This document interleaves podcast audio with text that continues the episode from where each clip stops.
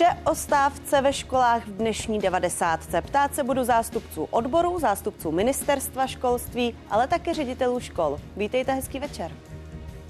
Pondělní stávka ve školách dál platí. Podle šéfa školských odborů Františka Dobšíka večerní jednání s ministrem Mikulášem Bekem dohodu nepřineslo. Vláda převede v příštím roce do rezortu školství z rezervy 4 miliardy korun. Podle ministra školství Mikuláše Beka se na tom zástupci pěti koalice už shodli. Obavy odborů tak považuje za neopodstatněné. Podle Beka nedojde ke snížení kvality vzdělávání. No a firmám v Česku chybí v předvánočním období brigádníci, narážejí na nedostatek zájemců na trhu práce. Zaměstnavatele tam aktuálně schánějí skoro čtvrt milionu lidí. Víc se dozvíte v biznisu ČT24.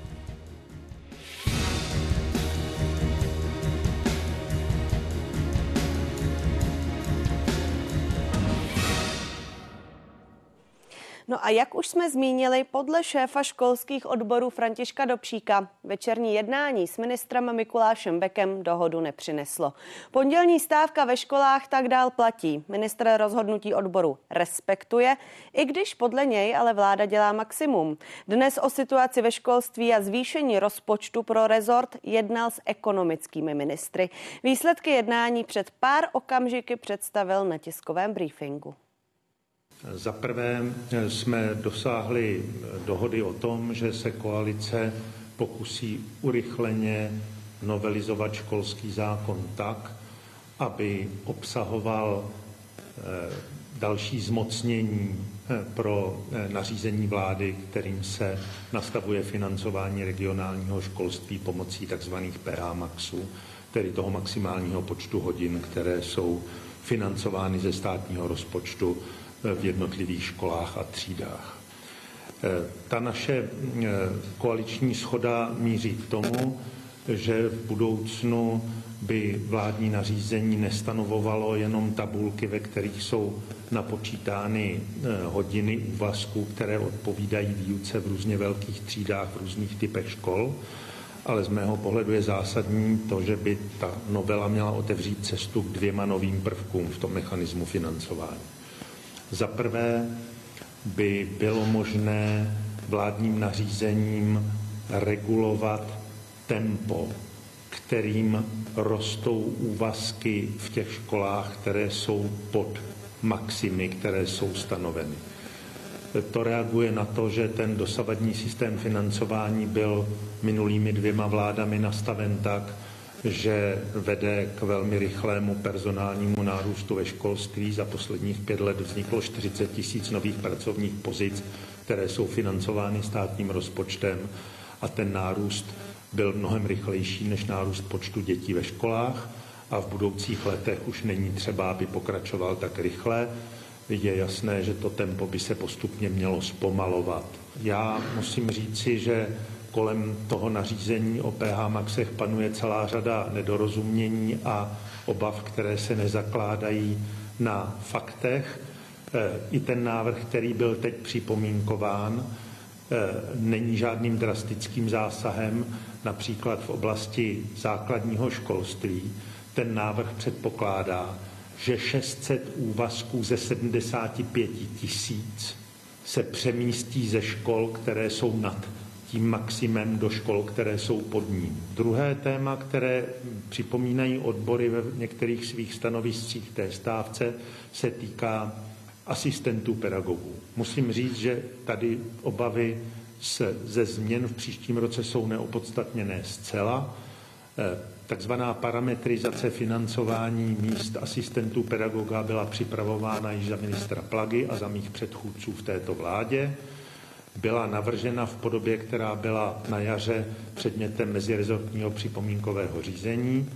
A já jsem po svém nástupu eh, vzhledem k závažným připomínkám z některých rezortů přistoupil k tomu, že jsme pozastavili přípravu toho nařízení a respektive změny zákona a hledali jsme schodu o tom, jak doplnit ten automatický výpočet na základě parametrů ještě nějakým prostředkem, který by umožňoval nadstandardně financovat pozice asistentů pedagoga tam, kde je to z objektivních důvodů potřeba.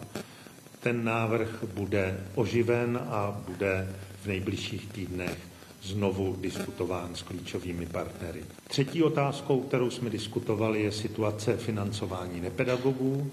E, to jsou tedy primárně e, uklízečky, kuchařky, školníci, případně IT specialisté ve školách, další e, podpůrné pozice. V návrzích státního rozpočtu vzhledem k změně proporcí mezi jednotlivými kategoriemi toho rozpočtu je uvedeno, že je ohroženo 17 tisíc pracovních pozic z 80 tisíc. Musím říct, že to dnešní jednání na úrovni koalice mi dává eh, velkou šanci na to, že eh, ta redukce bude mnohem menší. Eh, nepochybně se pokusíme využít prostředků, které byly výsledkem dohody vlády o státním rozpočtu a evropské půjčce. Vláda je připravena zvážit, že 4 miliardy korun, které jsou tuto chvíli mimo rozpočet školství, ale v rezervě, budou využity na zmírnění dopadů těch změn v metodice e, rozpočtu a v dopadech na nepedagogy. Já jsem přesvědčený o tom, že když budeme v lednu rozepisovat rozpočet pro jednotlivé školy, tak ta redukce nebude větší než 8 tisíc míst z těch 80 tisíc, což jsou místa, která jsou neobsazena. Slova pana ministra rozebereme do podrobna. Ve studiu je se mnou František Dobšík, předseda Českomoravského odborového svazu pracovníků ve školství. Vítám vás, hezký večer. Dobrý večer. A na dálku je s námi Jiří Nantl, náměstek ministra školství. I vám přeju hezký večer. Dobrý večer. Pane Dobšíku, ale ta základní otázka samozřejmě směřuje na úvod na vás. Bude stávka nebo nebude po těchto slovech pana ministra? Stávka bude. Proč? Nedělá vláda maximum? Eh, to eh, jednání eh, sice přineslo určité přísliby, ale pořád se pohybujeme v pozici nebo v poloze příslibů a to si myslím, že si školy a školská zařízení nezaslouží a eh, ta nervozita, která eh, při přípravě státního rozpočtu a kapitoly školství byla velká, se po dnešku nějakým způsobem nezmírnila a souvisí to, tak jak říkal pan ministr, jsou tam tři velké oblasti, které bychom byli rádi, kdyby se řešili před, předstihem a tady už tomu v podstatě nejde zabránit, protože eh, ta opatření, která vláda udělá, se týkají až příštího roku eh, ty přísliby a eh, to si myslím, že je v tuhle tu chvíli pro nás nedostatečné. To znamená, 4 miliardy nestačí? Nestačí, protože sice pan ministr říká, že 8 míst se nějakým způsobem bude teprve jako řešit tím, že vlastně na ně nebudou prostředky, ale to jsou peníze, které ty, ti lidé teďka berou a ty platy těch nepedagogů jsou už tak nízké, nechci říct to slovo mizerné, že se to tím ještě zhorší. A jestli mají být dopláceni z toho, co eh, tedy vláda přidá na učitele, tak si myslím, že i ředitelé vnímají, že to není prostě fair financování, tak jak bychom si představovali, že bude naplňována priorita vzdělávání, tak jak to má vláda ve svém vládním prohlášení. Ještě mi připomeňte, tisíc škol se zapojuje v tuto chvíli zhruba. Uh, je to poslední číslo. To je to, co eh, počítá učitelská platforma, s kterou nějakým způsobem kooperujeme. Eh, dneska vím, že eh, to byl takový stoch, co přišlo maily, co kolegyně zavádějí do toho systému, takže určitě to bude více jak polovina škol a konečná čísla předpokládám, že budeme mít teda až v pondělí, protože i po dnešku hodně škol čekalo na rozhodnutí, jestli se do té stávky zapojí, buď jestli úplně přeruší práci, nebo jenom částečně. Pane náměstku, víc než polovina zapojených škol, 4 miliardy nestačí. Co s tím? Eh, díky ještě jednou za pozvání. Já zdravím i takto Františka Dobšíka. Eh, já myslím, že veřejný slib nebo vyjádření vlády a jejich představitelů jsou vlastně závazné a tak, jak to oznámil ministr Beck, tak, tak myslím, že nemůže být žádná pochybnost o tom, že se dostane na základě koaliční dohody. Já rozumím i tomu, že představy ještě mohou být větší, nicméně pohybujeme se v nějakých možnostech státního rozpočtu a vůbec jeho nějakých odhadovaných příjmů i v příštím roce i s ohledem na to, že už nyní vlastně rozpočet ministerstva školství je jedna z mála oblastí vůbec ve státě, kde ten rozpočet v absolutních hodnotách roste. Přesto se dostáváme pod určitý tlak. My jsme vynaložili velké úsilí a vlastně úspěšné, jak plyne z těch prostředků, které oznámil ministr Beck v rámci vládní rezervy, že udržíme pozice nepedagogických pracovníků, což byla, je i priorita odboru a naše výjima pozic neobsazených. Rozumím, že je fajn, když je možné vlastně mzdové nebo platové prostředky poukazované na neobsazené pozice používat ve prospěch těch zaměstnanců, kteří zaměstnáni jsou, nicméně prostě jsou nějaké reálné možnosti státního rozpočtu a všude ve veřejném sektoru prostě neobsazené pozice v této době jsou takovýmto způsobem z toho systému vyřazeny. A já myslím, že i ta otázka vlastně odměňování nepedagogických pracovníků je velmi dlouhodobá, já bych dokonce řekl chronická. Je dobře, že ta diskuze o tom nastala, pojďme se tomu věnovat, ale myslím, že všichni chápeme, že v době velkého tlaku na veřejné rozpočty, problémů, které trápí průmysl ve spojení s energetikou, zdravotnictví, sociálních služeb a dalších sektorů, nemůžeme vyřešit všechno najednou. My pane náměstku, a, pane náměstku, promiňte, a je už ministerstvu jasné v tuto chvíli, co přesně tedy eh, stávkující požadují, protože ještě o víkendu pan ministr říkal, že úplně přesně konkrétní požadavky vlastně neví, že mu nejsou jasné. Tak mě zajímá, jestli v tuto chvíli už to tedy na ministerstvu víte. To se v těch konkrétních pardon, projevech i mění. Já bych to zhrnul, nebo jak tomu třeba rozumím já. Já tu stávku beru jako projev upřímného zájmu o kvalitu vzdělávání a podmínky vzdělávání, kterými sdílíme a v rámci možností státu na něm pracujeme i ve spolupráci s našimi partnery. Ostatně i vlastně to druhé řešení legislativní, které zmínil ministr Beck, je něco, na čem mám pocit, že panuje vysoká míra schody se školskými organizacemi, z odbory, že by bylo lepší, aby vlastně ty školy byly regulovány ve vztahu k nárůstu těch odučených hodin v podstatě individuálně, než tou plošnou metodou, kterou nyní jako jedinou zákon dovolí. Takže se posouváme dál. Myslím, že ta podpora koalice je důležitá, abychom byli schopni vlastně mít lepší legislativu, která nám umožní tyto věci ladit citlivě a na míru tomu, jak vlastně ta realita dneska ve školství je.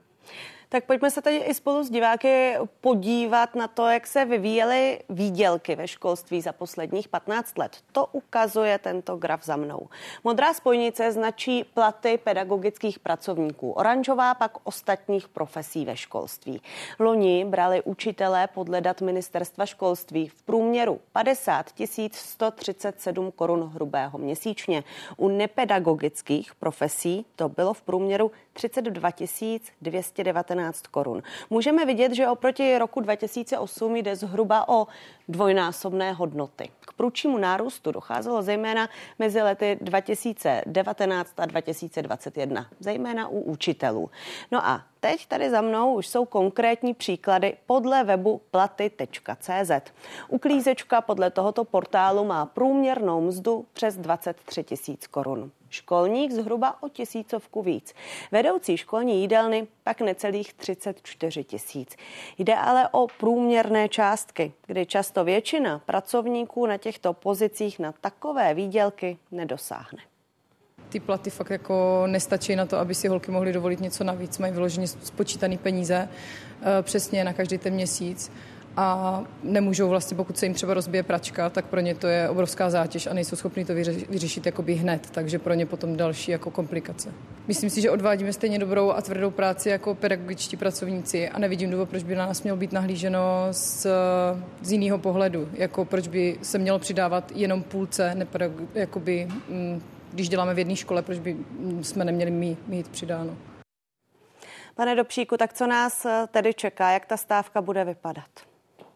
Ta stávka je využití ústavního práva, eh, neřeší to žádný zákon, my vycházíme z, eh, ze zákona o kolektivním vyjednávání, kde je stávka upravena a je to přerušení práce. Pro to naše doporučení bylo to nejrozhodující, že ideální je opravdu tu školu uzavřít, pokud se proto rozhodne většina zaměstnanců.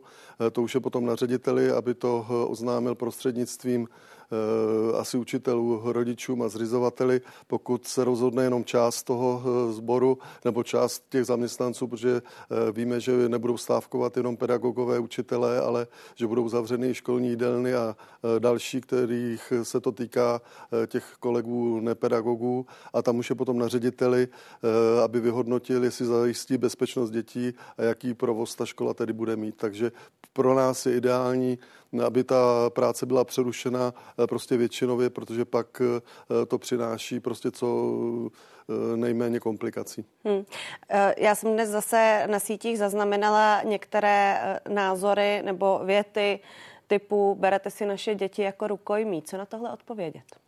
Eh, to je eh, dlouhodobé kliše a my jsme napsali dopis rodičům, že eh, my vnímáme, že právě děti jsou brány rukojmí ne námi, ale vládou, protože ty prostředky, které jsme očekávali, byť tedy pan náměstek mluví o tom, že je nutná konsolidace veřejných rozpočtů, že stát v podstatě nemá, ale nikdo nám to neřekl jako na férovku. Prostě my jsme vnímali vzdělávání jako prioritu.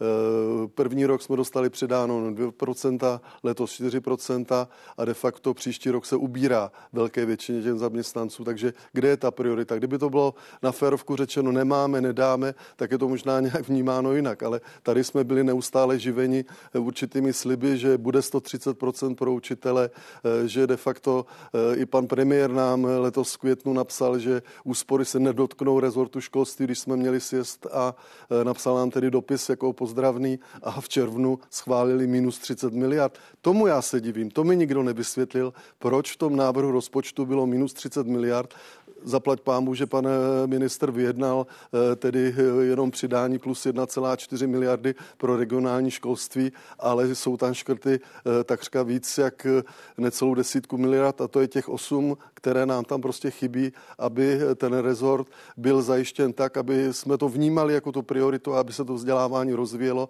a o to máme společný strach. Proto se školy do toho takhle masově přidávají, že se chtějí ozvat a že chtějí i do budoucna, aby se k tomu přistupovalo, k tomu vzdělávání opravdu jako k prioritě a ne jako k nějaké popelce, k nějaké ošizené prioritě. Pane náměstku, jak vy tu komunikaci vnímáte? No, já to poslouchám tuto linii trochu nerad. Já rozumím vlastně pozici odborů i pocitům, které mají lidé ve školství, ale musím zopakovat, že rozpočet ministerstva školství je jeden, jedna ze tří oblastí, která roste i v těchto letech je to druhá největší rozpočtová kapitola. Pro příští rok roste ve předloženém a ve sněmovně projednávaném návrhu rozpočtu o 4 miliardy a nyní o další 4, takže celkově o 8. A výdaje rezortu školství budou příští rok historicky rekordní. Je to nejvyšší vlastně úroveň výdajů rozpočtové kapitoly rezortu školství za dobu, co tady je Česká republika. Takže samozřejmě můžeme diskutovat, že bychom potřebovali peněz více, dáli bychom si peněz více, a samozřejmě i my, kdo působíme ve veřejných funkcích a jsme spojeni se školstvím, ale prostě odvíjíme se i od nějakého rámce příjmu státního rozpočtu. A z mého pohledu to není jenom o jednom roce, je to o tom, že musíme nastavit principiálně ty základní věci dobře, my se věnujeme třeba tomu, abychom zajistili systémové financování školních psychologů, naprosto klíčové věci, kde končí financování z evropských peněz. Snažíme se vnést stabilitu do financování asistentů pedagoga, důležitá pozice, která je financovaná také vlastně dočasnými instrumenty a pro ty lidi je to nízká míra vlastně jistoty zaměstnání, obnovují se jim smlouvy. Rozumím otázce nepedagogických pracovníků a říkám, trvalo mnoho let, než jsme vlastně dosáhli navýšení platů učitelů na důstojnou úroveň, která je nyní řadí mezi čtvrtinu nejlépe vydělávajících zaměstnanců v naší zemi a nemůžeme čekat, že, že během roku nebo měsíce pohneme stejným způsobem s nepedagogickými pracovníky, i když je dobře, že toto téma do té diskuze konečně pořádně bylo vneseno.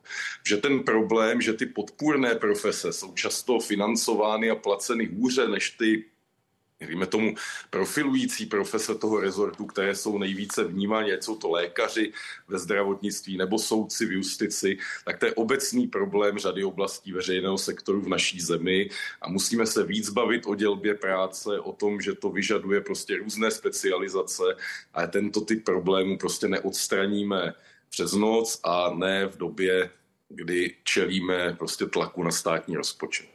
My to teď tady eh, vidíme za mnou eh, názorně, kolik každý rok vydává stát na financování školství.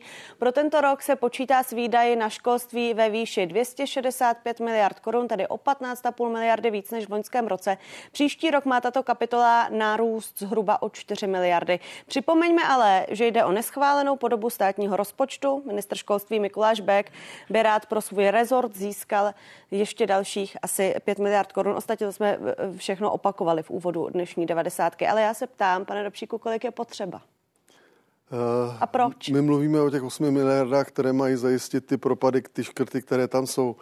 Eh, těch 269 miliard, jak říká pan náměstek, ano, je to určitě hodně peněz, je to velikánský balík ale ty výdaje vůči HDP, které vypro, který vyprodukuje tento stát, tady to dlouhodobě klesá. A ve vládním prohlášení je, že se budeme přibližovat uh, vyspělým zemím a v koaliční smlouvě, nevím přesně, jaké číslo tam je, něco kolem 5% a my pomalu se blížíme, uh, padáme z těch, z těch středně dobých výhledech na 3,4 nebo tak nějak procenta. Takže kde je ta priorita školství? Ano, konsolidace je jedna věc, tak ať tedy vláda řekne, že na to školství prostě ty peníze nemá a že budeme tady nějakým způsobem stagnovat. Já to nevyčítám ministerstvu školství. Ty vztahy my máme a tu komunikaci dobrou, ta snaha eh, se cení, ale ty výsledky bohužel nejsou.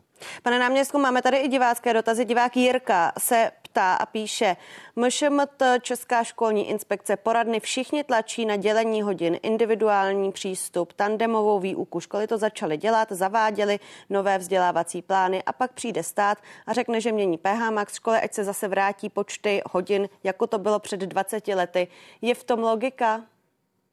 No, já bych jako rozdělil tu argumentaci, protože třeba tandemová výuka je něco, o čem dneska se hodně mluví ale vlastně podle údajů, které máme od České školní inspekce, je systematicky používána na 7% základních škol, takže to není určitě prostě profilující znak českého školství, ačkoliv je to skvělé a prostě dlouhodobě chceme jít touto cestou. A ta úprava PH Maxu, kterou dnes oznámil ministr, je na ní vlastně koaliční schoda. Jenom připomínám, že je vlastně na nebo nad hodnotami vlastně průměrného využití PH Maxu v jednotlivých sektorech, je i nad hodnotou vlastně průměrného využití v segmentu základních škol, takže si myslím, že tam už nelze vlastně tvrdit, že to i vyžaduje nějaké velké kompromisy vůči tomu, co dnes školy jsou zvyklé používat. Ta, ta úprava je drobná nebo bude tak, jak to bude předloženo do vlády a v podstatě jako generuje nějaké efekty na úrovni toho systému, ale myslím, že to školy v zásadě nepoznají. Takže nehrozí to, že by se české školství vracelo třeba 20 let zpátky. To nehrozí. Toho se to, rodiče bát nemají. To bych se určitě nebál a jako v podstatě si myslím, že se ne, nebude vracet ani o dva roky zpět v té podobě, ke které jsme dospěli. Pane Dobšíku, vaše reakce? Já tomu osobně nerozumím, protože eh, všechna připomínková místa nebo většina eh, ten návrh toho vládního nařízení jako odmítla a XY ředitelů eh, v podstatě, když se to spočítalo, eh, co by nastalo od příštího školního roku, eh, tak samozřejmě to bylo od poloviny úvazku až někde, kde by museli propustit 10 lidí. Jo. Takže pokud ministerstvo má data, že to tak není, tak nechápu jako ten rozpor v tom návrhu, který byl předložen a to, co říkají ředitele. Proto jsme chtěli, aby to ministerstvo stáhlo a v kontextu tedy té přípravy toho zákona, Tomu my se nebráníme, to je pravda, to o tom veďme debatu, aby se to nějakým způsobem dalo tedy regulovat, aby ten boom eh, toho počtu zaměstnanců nebyl tak velký, jak v posledních letech, ale je to podle mě v tom rozporu, jak už jsem říkala, nechci se opakovat. No a pokud ministerstvo říká, děláme maximum, víc dát prostě nemůžeme, nejde to přes den, tak co hrozí pak? Budou další stávky? Uh, je to otázka vývoje. Já tady nechci být v té pozici, že bych někomu chtěl vyhrožovat, protože je pravda, že ekonomika možná bude jako lépe fungovat, že se třeba najdou zdroje, ale je to pořád v těch příslibech.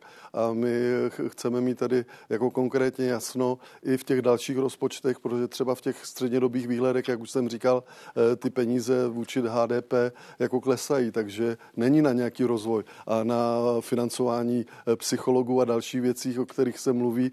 Není to o platech, je to o tom, aby eh, ta kvalita prostě byla udržitelná a my máme obavu o tu udržitelnost. Pane náměstku, co pak? Co když třeba budou další stávky? Co když budou další protesty? Protože ta síla víc než poloviny škol je přece jen obrovská. Já myslím, že ten signál zavnímal společnost tak, jako ho nepochybně vnímá od, od lékařů a od dalších prostě sektorů, kde, kde tyto problémy vlastně typově velmi podobné, já bych řekl, jako přes kopírák řešíme.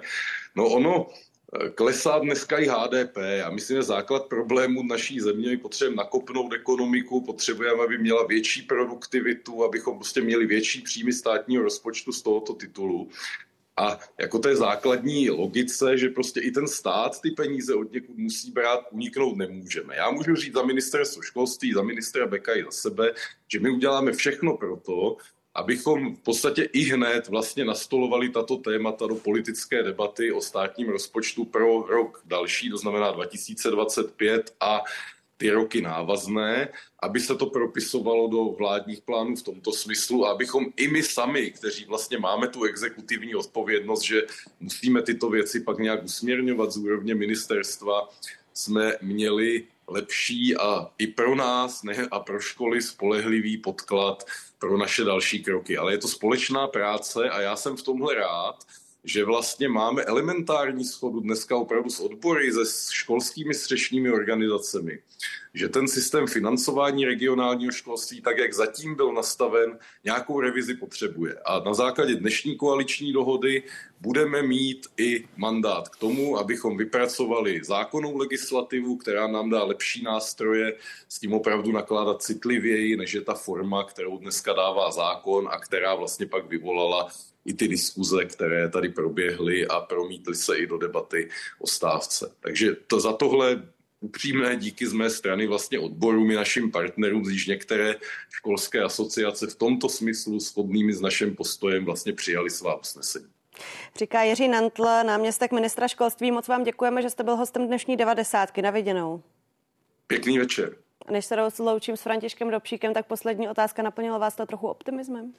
ten dnešek, to, co jste tady slyšel? Můj optimismus je naplněn tím, že budou volby a před volbami se to určitě bude řešit jiným způsobem. František Dobšík, předseda Českomoravského odborového svazu pracovníků ve školství, byl naším hostem. Děkuji, na viděnou. Také děkuji. Stávka má poslední listopadové pondělí omezit provoz mateřských, základních a středních škol. Celkem jich v Česku funguje 11 tisíc. Do protestu se jich zapojí minimálně stovky. Centrální seznam zatím chybí, postupně už ale o tom, kde se školy uzavřou úplně nebo částečně, ředitelé informují rodiče. A teď se pojďme podívat na celková čísla o tom, kolik dětí se aktuálně nachází v českém vzdělávacím systému. Zmíněných 11 tisíc škol v Česku Česku eh, navštěvují bezmála 2 miliony dětí a vyučuje na nich zhruba 150 tisíc pedagogů. Dva ředitele škol teď vítám i v našem vysílání. Je s námi Jana Smetanová, ředitelka z Polabiny z Pardubic. Vítám vás ve vysílání, hezký večer. Hezký večer. No a zdravím taky Michaela Burjánka, ředitele ZŠ a MŠ Bolešiny a taky člena Rady Asociace ředitelů základních škol. I vás vítám, hezký večer.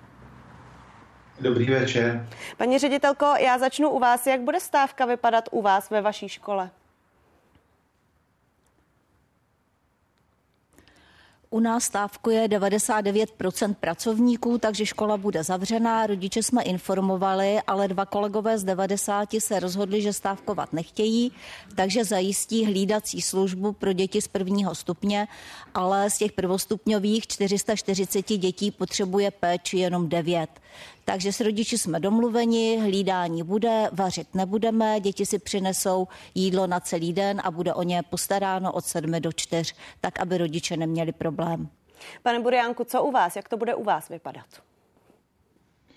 My jako malotřídní škola podpoříme eh, stávku symbolicky, tak abychom si nevzali rodiče a děti jako rukojmí, ale zapojí se nebo podporuje stávku eh, celkový počet nebo 100% zaměstnanců. Vy jste tu, eh, jak jsem říkala, i za asociaci ředitelů základních škol. Zajímá mě, jak moc se to liší právě ten přístup k té stávce a jak i třeba vaše rozhovory s kolegy z jiných škol vypadaly v těch posledních dnech. Je to velmi individuální, někteří kolegové k tomu přistoupili jakoby velmi zodpovědně, to znamená, udělali třeba nějakou poradu a na té poradě vysvětlili eh, ty důvody, eh, které třeba vidí jako ty hlavní. Někteří kolegové to jenom tak jakoby okrajově nabídli svým zaměstnancům, jestli by nechtěli stávkovat a podle toho, kam liší se ty školy. Hmm. Paní ředitelko, vy jste u vás neváhali vůbec?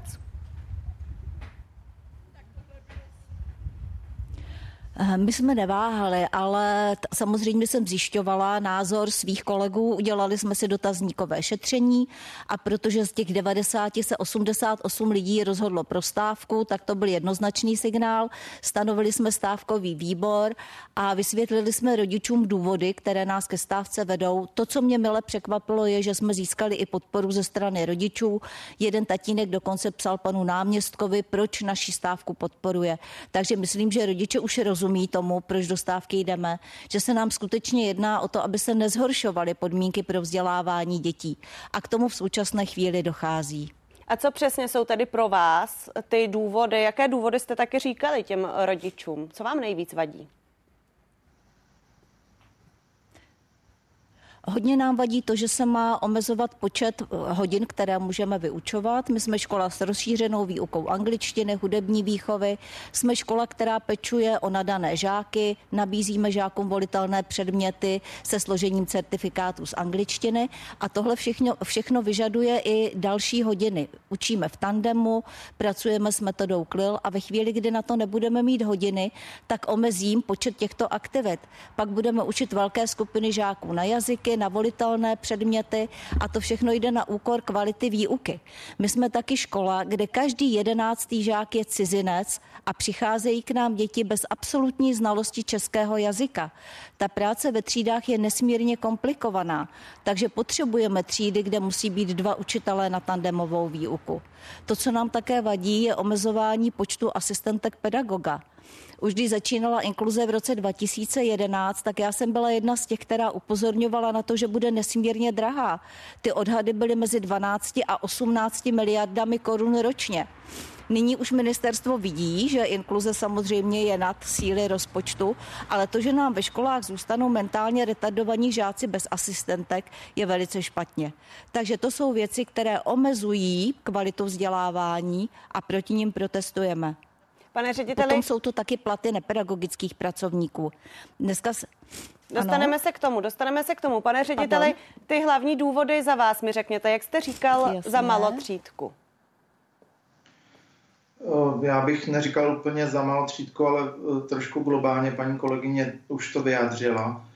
E, myslím si, že jedna vláda zavedla e, nějakou, nějaký systém financování škol, a protože se hledají úsporné, eh, úsporná opatření, nebo hledají se balíčky, kde uspořit, tak eh, vznikají nejrůznější nápady a první nebo jeden z nápadů bylo eh, snížit počty maximálních hodin. Na to ale školy už nabrali pedagogické pracovníky a nebo vybudovali kapacity, rozšířili třeba kapacity, rozšířili třídy a o to by dneska přišli. Kolegyně mluvila o asistente pedagoga, to samé, zůstanou nám ve školách žáci z, jakoby z inkluze, ale bez té podpory, kterou ti žáci potřebují. E, mluví se, na, další nápad na úsporu je slučování malých škol. Toho e, se jako ředitel na, ke konci své kariéry bojím, abych po více jak 30 letech ve školství neskončil tím, že moje škola se předělá třeba na byty nebo obecní úřad. Posledním nápadem úsporným je třeba e, zvýšení přímé vyučovací povinnosti, ale vláda vždycky řekne jenom A ale už neřekne B, že v těch státech, kde třeba mají vyšší vyučovací povinnost, tak pedagogové zase vykonávají nebo naopak nevykonávají některé činnosti. Takže to je z mého pohledu tyto čtyři asi, co se týče financí, ale ono je toho poměrně víc. Pojďme se teď možná všichni eh, podívat trošku do historie, do minulosti. Ve školství se během uplynulých dvou dekád stávkovalo několikrát. Kvůli financím i v roce 2003 nebo 2007. Jedna z největších stávek byla například v listopadu roku 2019. Tehdy podle odborářů zůstalo zavřeno více než 12 škol a přes 2700 dalších omezilo provoz. Vedla k tomu dohoda tehdejšího ministra školství Roberta Plagy s premiérem Andrejem Babišem na navýšení základních tarifů učitelů o 8%. Další zhruba 2% měla jít na odměny. Učitelé ale požadovali růst tarifů o 10%.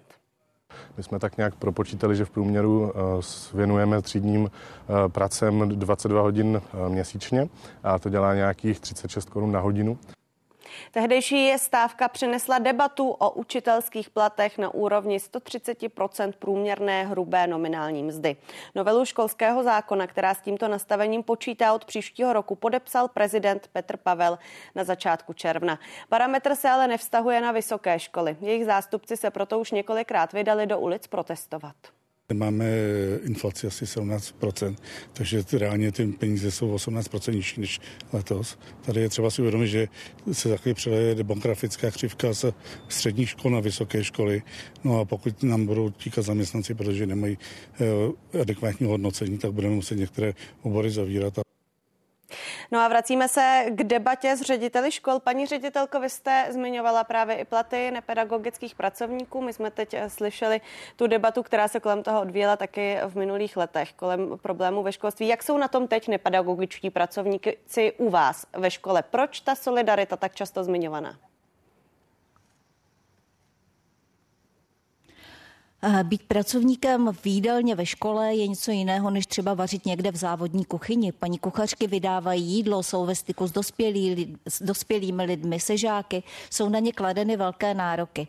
A paní kuchařky začínají na 17 tisících a po více než 30 letech praxe končí jejich plat na necelých 22 tisících. To není nijak lukrativní mzda, za kterou bych si mohla vybírat pracovníky, až mi paní kuchařky začnou odcházet do důchodu. Nikdo moc o tu práci práci nestojí. Ještě tristnější jsou platy paní uklizeček, které jsou obvykle zařazeny do druhé platové třídy a začínají na necelých 12 tisících korun. To je hluboko pod eh, průměrnou mzdou a po 32 letech mají necelých 18 tisíc. A ta práce ve škole vůbec není jednoduchá. Uklízet po dnešních dětech je velice náročné. A tím, jak paní učitelky, tak eh, paní uklizečky také stárnou, tak samozřejmě jim docházejí fyzické síly. Eh, musím říct, že nepedagogičtí pracovníci mají velice nevděčnou úlohu a ty jejich platy jsou tak nízké, že skutečně je těžké sehnat kvalitního člověka do kuchyně nebo na úklid. Pane řediteli, já už jsem tady eh, v úvodu dnešní debaty eh, s vašimi předřečníky zmiňovala takový častý komentář, který jsem četla na sítích. Berou si děti jako rukojmí, nebo taky často čtu, tak když nemají dostatek peněz, ať jdou zkrátka dělat jinam a vydělají si jinde. Co na taková slova odpovídáte vy? To samozřejmě říkám já i svým zaměstnancům ale musíme si, musíme si uvědomit, že každá, každá, každý luxus něco stojí. A pokud chceme mít kvalitní školství a chceme mít vzdělanou populaci, tak musíme investovat nějaké prostředky. A e, škola není firma, takže nemůžeme úplně všechno přepočítávat na ekonomické parametry, tak jak i teď se snaží v médiích někteří ministři nebo vláda prezentovat. Mě Docela mrzí, že se všechno točí jenom okolo platů pedagogů nebo nepedagogů, ale myslím si, že důvodem té stávky, a tak jsem to vysvětloval i zaměstnancům a rodičům a zřizovateli, těch důvodů eh, je mnohem víc a nejsou to jenom finanční důvody. Prostě se v jeden, v jeden okamžik eh, sešlo, sešlo jakoby víc, víc věcí nebo víc argumentů v jednom časovém úseku. A tom vidím, v tom vidím ten hlavní problém a to, že eh, teď se schvaluje rozpočet a, a teď jakoby ty problémy, to jsou dlouhodobě neřešené systémové věci, které vlády minulé i vláda současná neřeší. A nás jakoby asociace ředitelů velmi mrzí, že do mediálního prostoru unikají různé nápady, které třeba ani nejsou ministerské, ale prezentují se jako kdyby to byly třeba nápady celé vlády a to způsobuje obrovský neklid mezi řediteli i učiteli nebo mezi všemi zaměstnanci. Říká Michal Borjánek, ředitel základní a mateřské školy Bolešiny a taky člen Rady Asociace ředitelů základních škol. Moc děkujeme, že jste se s námi spojil. Hezký večer přeju.